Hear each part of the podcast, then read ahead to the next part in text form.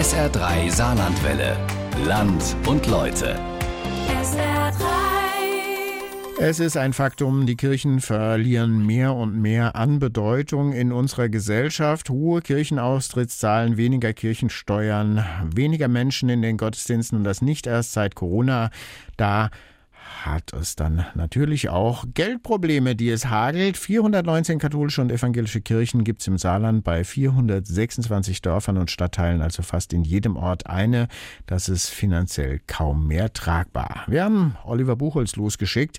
Er hat weitflächig recherchiert, was mit diesen Gebäuden mittel- und langfristig passiert. Hier ist seine lange Reportage in Land und Leute. Bleibt die Kirche im Dorf.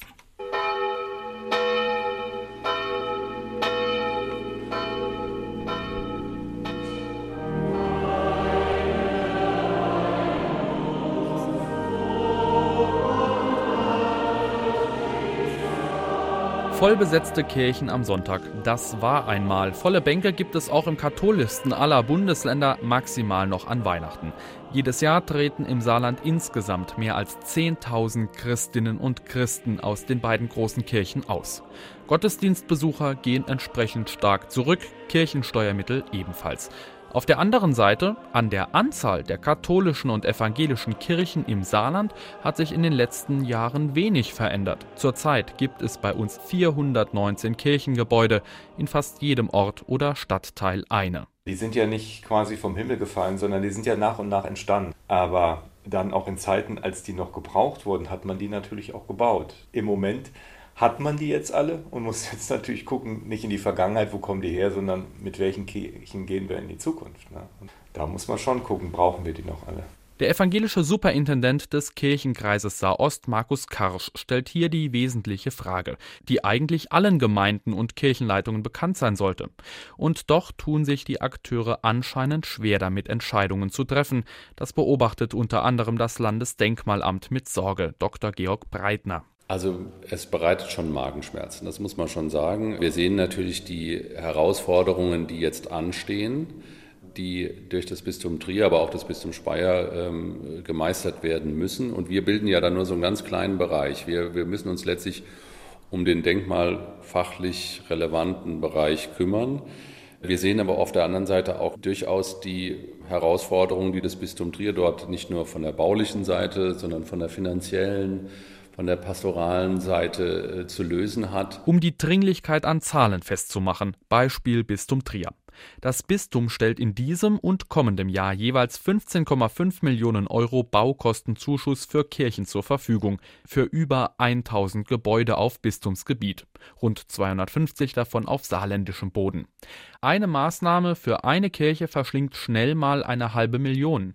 Man kann sich ausrechnen, wie lange das gut geht. Schon jetzt schiebt die Bauabteilung in Trier mit Claudius Krusch an der Spitze Maßnahmen auf. Was jetzt so eine Anstauwelle angeht, das ist eher dem geschuldet, dass wir viele Gebäude haben, die jetzt wirklich ein gewisses Alter erreichen. Wir haben ja zum Beispiel die ganz vielen neugotischen Kirchen, die um 1900 herum gebaut worden sind, die kommen jetzt alle in ein Alter, wo wir wirklich grundlegende Sanierungserfordernisse haben. Da sind jetzt nicht nur Verwitterungs- oder Verschleißbauteile wie Dachdeckung betroffen, sondern wir haben häufig Schäden an Dachstühlen, an Substanz des Mauerwerks und das betrifft leider auch viele Nachkriegskirchen der 50er, 60er und 70er Jahre, sodass wir da schon demnächst vor Herausforderungen stehen. Das ist völlig klar. Eine Pfarrei, die aus Geldgründen eine dringend notwendige Sanierung aufschieben musste, ist Differten. Die Kirche St. Gangolf braucht ein neues Dach. Ja, ja, das Dach ist undicht.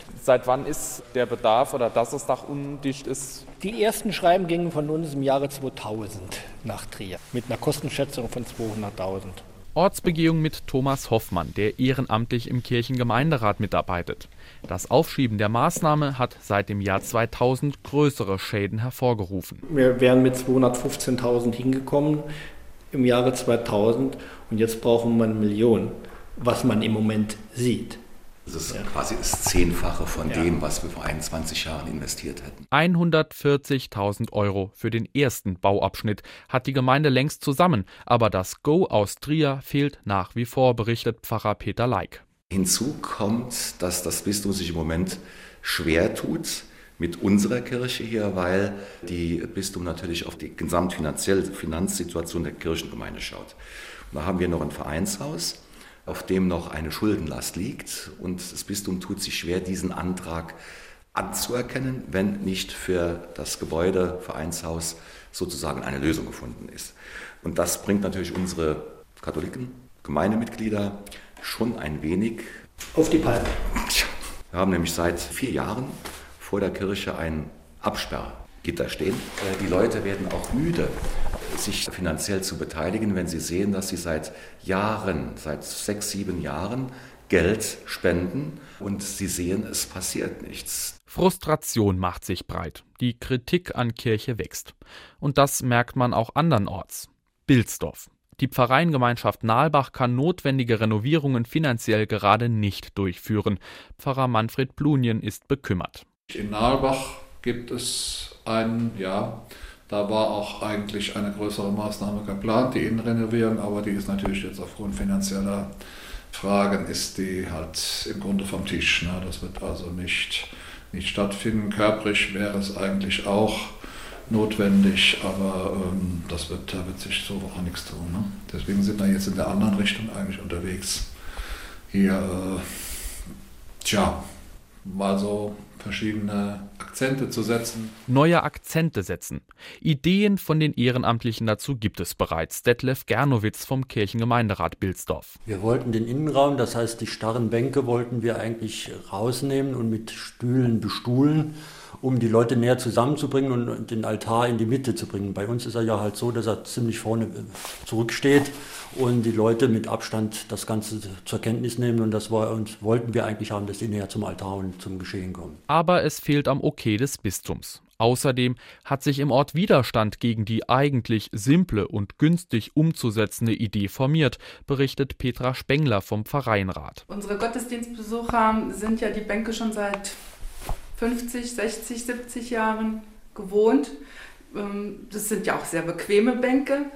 Und sie wollen halt einfach an althergebrachten festhalten. Und das, obwohl die Zahlen eigentlich für sich sprechen. Es ist abzusehen, die Gottesdienstbesucher, es werden immer weniger, hat man jetzt durch Corona gesehen.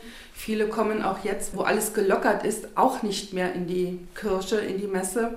Also wenn wir 40, 50 Gottesdienstbesucher am Sonntag haben, ist das wirklich schon sehr viel. In einer Kirche, in der Platz für mehr als 300 wäre.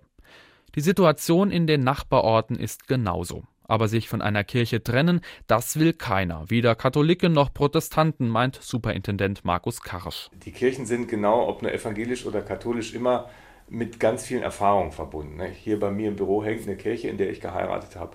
Das ist eine Kirche, die mir halt unglaublich viel bedeutet. Und so geht es vielen Leuten auch, egal ob die evangelisch oder katholisch sind, sondern das ist meine Kirche, mit der verbindet mich irgendwas. Selbst wenn ich vielleicht gar nicht da jeden Sonntag äh, hingehe oder vielleicht sogar nur an Weihnachten, sich davon zu trennen, dieses Emotionale, das hat was mit Trauer und mit Abschied zu tun, das fällt immer schwer. Und trotzdem gelingt das hier und da. Vor allem die evangelische Kirche hat vor etwa zehn Jahren bereits aufgeräumt und eine Reihe von Kirchen verkauft, entwidmet oder umfunktioniert. Zurzeit sucht man konkrete Nutzungsmöglichkeiten für die Kirchen in Hühnerfeld, Jägersburg, Hannweiler und Hofeld-Mauschbach. Aber dabei wird es nicht bleiben. Beispiel Evangelische Gemeinde Sulzbach, Pfarrbezirk 2, rund um die Kirche in Altenwald. Es ist so, dass wir natürlich, wie viele anderen Gemeinden auch, uns ja dabei sind, von Gebäuden zu trennen. Ganz am Herzen liegt uns natürlich die momentan dicht gemachte Hühnerfelder Kirche, die hier auch zur mittlerweile fusionierten Gemeinde gehört und schon immer zur Kirche Altenwald gehört hat. Dann sind wir dabei, das Pfarrhaus zu veräußern. Sagt Wiebke Koppmeier vom Presbyterium Altenwald.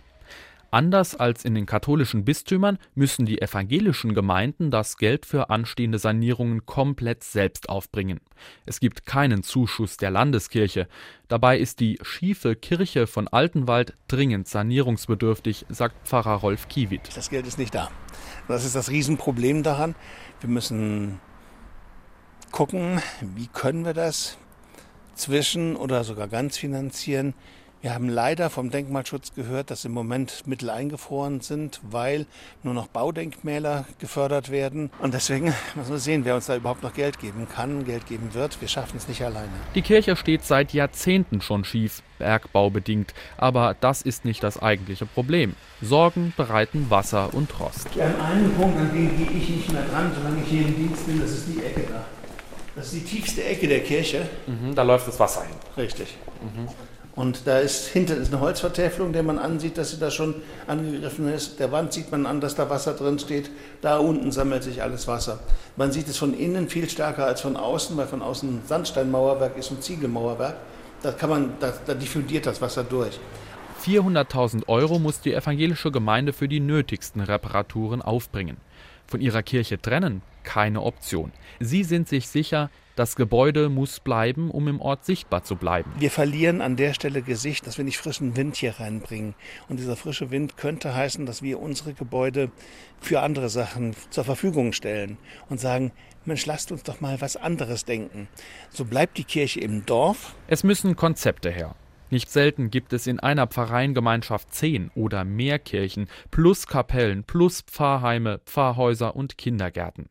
Im katholischen Bistum Speyer, zu dem im Saarland der Saarpfalzkreis gehört, haben die Pfarreien flächendeckend solche Konzepte bereits erstellt, so auch in St. Ingbert. Wir haben bis jetzt in St. Ingbert Mitte sieben Kirchen, sechs Kitas, also Kindertagesstätten und ähm, auch äh, sechs Pfarrheime und einige Pfarrhäuser noch in unserem Besitz.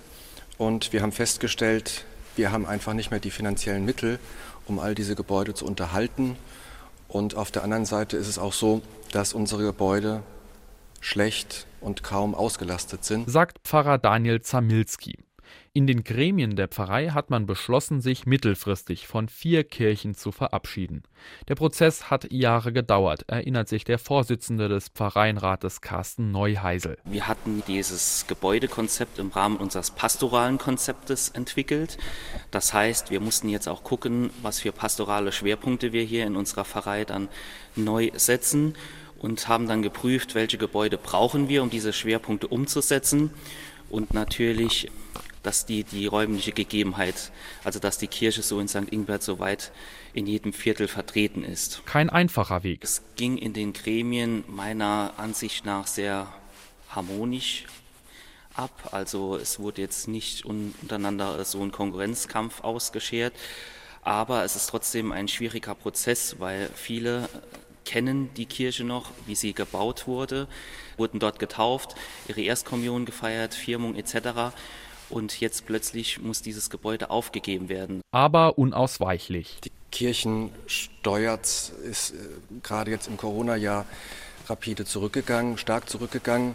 Wir hatten einen Einbruch um 50 Prozent. Das wird sich jetzt in den nächsten Jahren, denke ich, wieder stabilisieren. Aber wir haben ähm, natürlich, um das Gebäudekonzept aufzustellen, auch mal eine Einnahmen-Ausgabenrechnung aufgestellt. Und ähm, da haben wir festgestellt, dass wir mit unseren Einnahmen, mit unserer Schlüsselzuweisung, die wir vom Bistum kriegen, die anstehenden Renovierungen, aber auch die Unterhaltskosten von all unseren Gebäuden nicht mehr leisten können. Und ähm, haben das Gebäudekonzept natürlich auch daran angepasst, dass wir in Zukunft einigermaßen über die Runden kommen, weil wir ja nicht nur Gebäude unterhalten wollen, sondern vor allem auch eben in unsere pastorale Arbeit und in Menschen investieren möchten. In Menschen investieren. Das ist auch das Credo der Bistumsleitung in Trier. Dort für die Seelsorge verantwortlich Mechthild Schabow. Aber bestimmte Gebäude äh, helfen auch den Menschen zu dienen, dass sie sich zusammenfinden können, treffen können, in den Austausch kommen können. Und um bestimmte Dinge gut zu machen und auch attraktiv zu halten, braucht es auch die gute Umrandung, sage ich jetzt mal. Herausforderung erkannt. Gute Seelsorge, gute Angebote in den Gemeinden und gutes Personal kosten Geld. Geld, das im Moment zunehmend von Sanierungen verschlungen wird. Dennoch, akuten Handlungsbedarf sieht man in der Bistumsverwaltung noch nicht. Ich kann kein Versäumnis sehen. Das Thema ist schon etliche Jahre zuvor aufgerufen worden. Das ist in den Köpfen, dass diese Fragen anstehen. Wir sind dankbar für Prozesse, die auch schon gut gelaufen haben und die zu Ergebnissen führen. Die vor Ort zur Abstimmung geführt haben, die zu Konsequenzen geführt haben, dass Immobilien abgestoßen wurden, veräußert wurden, andere aufgebaut wurden. Also der Prozess ist im Gange. Wir haben den jetzt eben nicht äh, forciert. Wie viele Kirchen man halten oder abgeben will, dazu gibt es im Bistum Trier keine Pläne, auch nicht in der Bauabteilung. Dazu haben wir bisher keine Schätzungen angestellt, aber es wird doch ein großer Anteil sein wenn man sich nur vergegenwärtigt, wie oft in unseren Kirchen wöchentlich Gottesdienste stattfinden und wie viele Teilnehmer äh, an diesen Gottesdiensten da äh, registriert werden. Für mich sind äh, Kirchen dazu da, dass sich Gemeinde versammelt und nicht zerstreut. In Trier setzt man ganz auf die Kirchengemeinden, die rechtlich auch Eigentümer ihrer Kirchen sind. Wenn irgendwo Renovierungen notwendig werden, zahlt die Gemeinde auch 40 Prozent davon selbst. 60 Prozent schießt das Bistum zu, wenn es den Bedarf anerkennt, und an dieser Zusage des Bistums hängen dann auch Fördermittel von Land und Bund. Im Moment wagen sich nur wenige Gemeinden daran, sich von Kirchen zu trennen, zumal im Bistum Trier jetzt erstmal die Pfarreienfusion auf der Agenda steht. Trotzdem rät Mechthild Schabo den Pfarreien, sich Gedanken über die Nutzung ihrer Kirchen zu machen. Also diese Entscheidung ist ein langer Beratungsprozess und wir kennen es schon, also es ist kein neues Phänomen, dass von sich aus ähm, Vereine vor Ort spüren, das Gebäude ist nicht mehr haltbar. Entweder weil es in einem irreparablen Zustand ist, das sagen oft dann auch die Architekten, wenn Gefahr für Leib und Leben ausgeht. Aber es gibt eben auch äh, schwerwiegende Gründe, die es nahelegen, sich von einer Kirche zu verabschieden. Die gibt es schon jetzt. Und die Menschen spüren das, weil sie merken, aus historischen Gründen sind zum Beispiel zwei Kirchen nahe beieinander, spüren eben auch diesen enormen Druck, welche Mittel es braucht, um Kirchen aufrecht zu erhalten. Je vernetzter wir denken, äh, über den Tellerrand denken, umso bessere Ergebnisse unserer Überlegungen kommen dabei heraus. Es äh, macht keinen Sinn, äh, kleinräumlich zu denken, dann kommen ja so binäre Entscheidungen raus, Kirche A oder Kirche B. Darum kann es ja nicht gehen. Es geht um Vernetzung, auch mit anderen Religionsgemeinschaften, auch mit kommunalen Partnern. Und je ganzheitlicher wir das denken, umso flexibler werden wir. Wenn es darum geht, Kirchen aufzugeben, kommen auch die Kommunen mit ins Spiel, denn die Kirchen haben die Dörfer über Jahrzehnte geprägt. Sie bilden oft den Ortsmittelpunkt. Auch das Landesdenkmalamt hat beim Erhalt und bei Baumaßnahmen ein Wörtchen mitzureden. Von den über 400 Kirchen im Land sind gut 350 denkmalgeschützt. Also wenn man jetzt Kirchengebäude als eine ganz wichtige Gruppe der Baudenkmäler im Saarland betrachtet, ist es natürlich auch ein Bereich, der immer eine sehr gute Bearbeitung hat. Also es sind natürlich auch immer sehr hochwertige beziehungsweise auch äh, landesbedeutende Bauwerke. Von daher haben wir natürlich auch von Seiten des Landesdenkmalamtes da einen großen Blick drauf, immer wieder intensiven Blick drauf und schauen, dass die dementsprechend auch richtig gepflegt werden. Sagt der oberste Denkmalpfleger Georg Breitner. Er sieht sein Amt und die Kirchen vor großen Herausforderungen. Also es ist sicherlich so, dass nicht nur dem Bistum, sondern auch den Landesämtern bzw. der Denkmalförderung vielleicht nicht mehr in dem Umfang Mittel zur Verfügung stehen, wie sie vielleicht noch vor Jahren oder Jahrzehnten zur Verfügung standen. Deswegen muss man sehr genau hinschauen, wie man ein Projekt organisiert. Das schließt aber nicht aus, dass man doch langfristig diesen Erhalt der Kirchen gewährleisten kann. Er hofft, dass sich vor allem für die denkmalgeschützten Gotteshäuser andere Träger oder Partner finden lassen. Also es gibt eine ganze Reihe von Überlegungen, was macht man denn mit dem Leerstand? Natürlich wird man sicherlich auch mit Verlusten rechnen müssen, die derzeit überhaupt nicht absehbar sind. Aber man wird auch damit rechnen müssen, dass man vielleicht neue Modelle geht. Also inwieweit können kirchliche Liegenschaften zum Beispiel über kommunale oder private Träger weitergeführt werden oder gibt es sogar so eine Mischnutzung, die einem aber auch finanziell neue Möglichkeiten bieten, weil in dem Augenblick, wo es auf kommunale Seite geht, besteht ja die Möglichkeit, auch über die kommunalen Mittel bzw. über die kommunalen Fördermittel vielleicht Gelder zu generieren. Neue Nutzungsmöglichkeiten. Auch dazu gibt es bereits Beispiele. In einer ehemaligen Kirche in Roden ist heute ein Kindergarten untergebracht. In Wellesweiler ist die Kirche gleichzeitig auch Gemeindehaus. In Webenheim wird in den kommenden Tagen ein Kolumbarium, also eine Art Urnenfriedhof in einer Kirche eingeweiht. Kreativität ist gefragt. Bei der evangelischen Kirche verzeichnet man dort bereits einige Erfolge, berichtet Superintendent Markus Karsch. Manche Kirchen geben das her. Bei den moderneren ist es von vornherein so angelegt. Also es gibt ja eine Menge Kirchen oder Gemeindehäuser, die beides sind in der Doppelfunktion, die sind von vornherein so geplant, die sind aber noch nicht so alt. Dann gibt es die älteren, ähm, da gibt es ein paar Beispiele. Ein ganz schönes gibt es zum Beispiel die Winterkirche in, in Duttweiler Herrensoh in der Kirchengemeinde. Die haben einen Teil mit Glas verkleidet. Der ist viel kleiner, den kann man super heizen und dahinter ist die riesengroße, ist die Christuskirche, die riesengroße Kirche die man aber sieht. Man hat das Raumgefühl und den kleinen Teil kann man dann nutzen, schön warm, ist vorne vom Eingang her reinkommt. Also das ist ein super äh, Modell, aber das geht nicht überall. Also man braucht ein Konzept, was machbar ist, auch architektonisch umsetzbar. Dann gibt es ein paar, die kenne ich, die haben tolle Pläne in der Schublade, aber das scheitert dann tatsächlich am finanziellen. Damit Umnutzungen von Kirchengebäuden möglich werden, muss sich auch außerhalb der Kirchen etwas entwickeln, entgegnet Georg Breitner vom Landesdenkmalamt. Ich glaube, die Herausforderung, sich mit kirchlichen Liegenschaften der, im Sinne einer architektonischen Lösung äh, auseinanderzusetzen, ist etwas, was sicherlich einen Architekten oder Architektin reizen sollte. Und ich hoffe darauf, dass man auch von Seiten der Architektinnen und Architekten auf eine diese Lösungen oder dieses, diesen kreativen Umgang, was kann man denn mit einem Kirchengebäude langfristig machen, stärker in den Fokus bringt. Es reicht nicht einfach nur zu sagen, wir machen aus einer Kirche eine Turnhalle oder ein Wohngebäude. Andere Nutzungsmöglichkeiten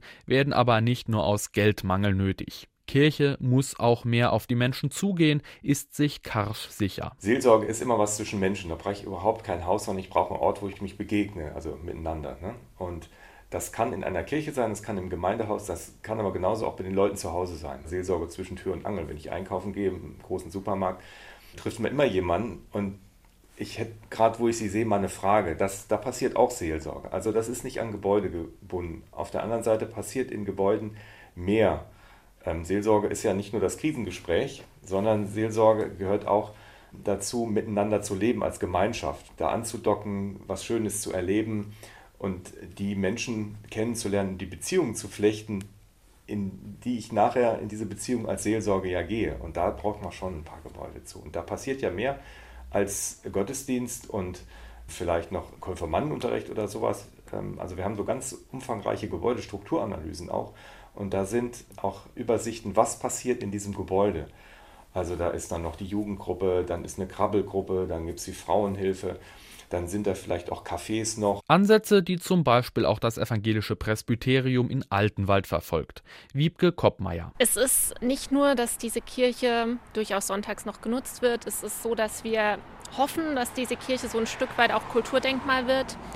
Wir haben 2017 über ein paar Wochen hier zum Beispiel die Luther-Ausstellung gehabt, Luther auf Saarländisch, ähm, mit Rahmenprogramm, also Musik aus der Gemeinde, Orgelkonzert, Nachmittagskaffee und Kuchen, jeden Tag geöffnet. Eines ist allen Akteuren klar. Bistümern, Landeskirchen, Denkmalamt, Gemeinden, Pfarreien, Pfarrern und Ehrenamtlichen.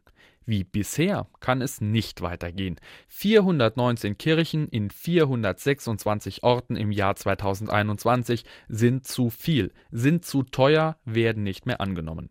Die Prognose aller Beteiligten Schon in den nächsten Jahren wird es zu Schließungen, Verkäufen und im schlimmsten Fall zu Abrissen kommen. Zunächst hoffe ich erstmal, dass man vor 2030 eine Perspektive hat, welche Gebäude tatsächlich nicht mehr genutzt werden sollen. Meines Erachtens sicherlich auch damit zu rechnen, dass dort auch Verluste ähm, dann festzustellen sind, mit der großen Hoffnung, dass es keine Denkmäler sind in dem Augenblick.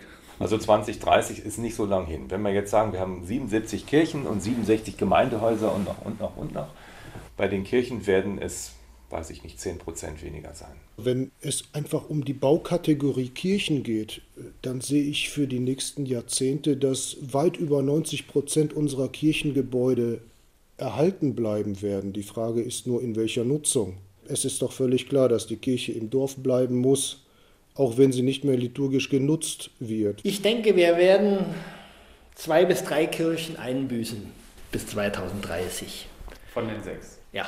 Längerfristig wird es schon so sein, dass einige Kirchen aufgegeben werden, aber dieser Prozess der Kirchenumnutzung oder der Aufgabe von Gottesdiensthäusern muss ein ganz transparenter Prozess sein. Es wird sicher nicht mehr in jedem Dorf und an jedem Ort eine Kirche geben. Also viele müssen sich die nicht das Glück haben, in der Stadt zu wohnen, auf längere Wegstrecken einstellen. Von Kirchen trennt sich niemand gern. Die Notwendigkeit erkennt aber trotzdem fast jeder an.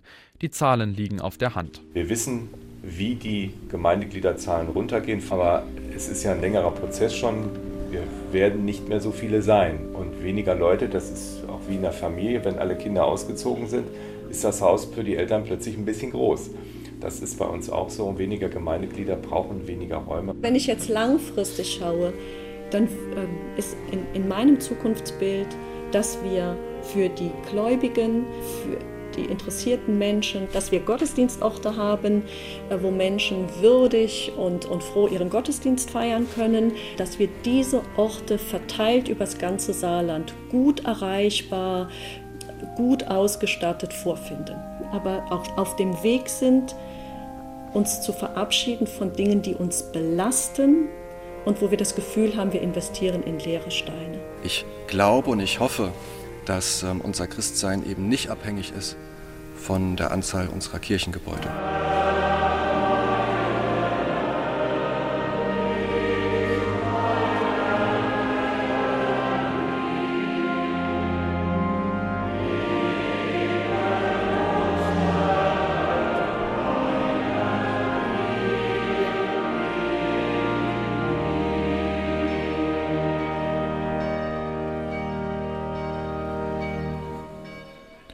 Bleibt die Kirche im Dorf, die lange Reportage von Oliver Buchholz für die Region am Sonntag. Natürlich zu finden in der sr3.de Mediathek auf unserer Internetseite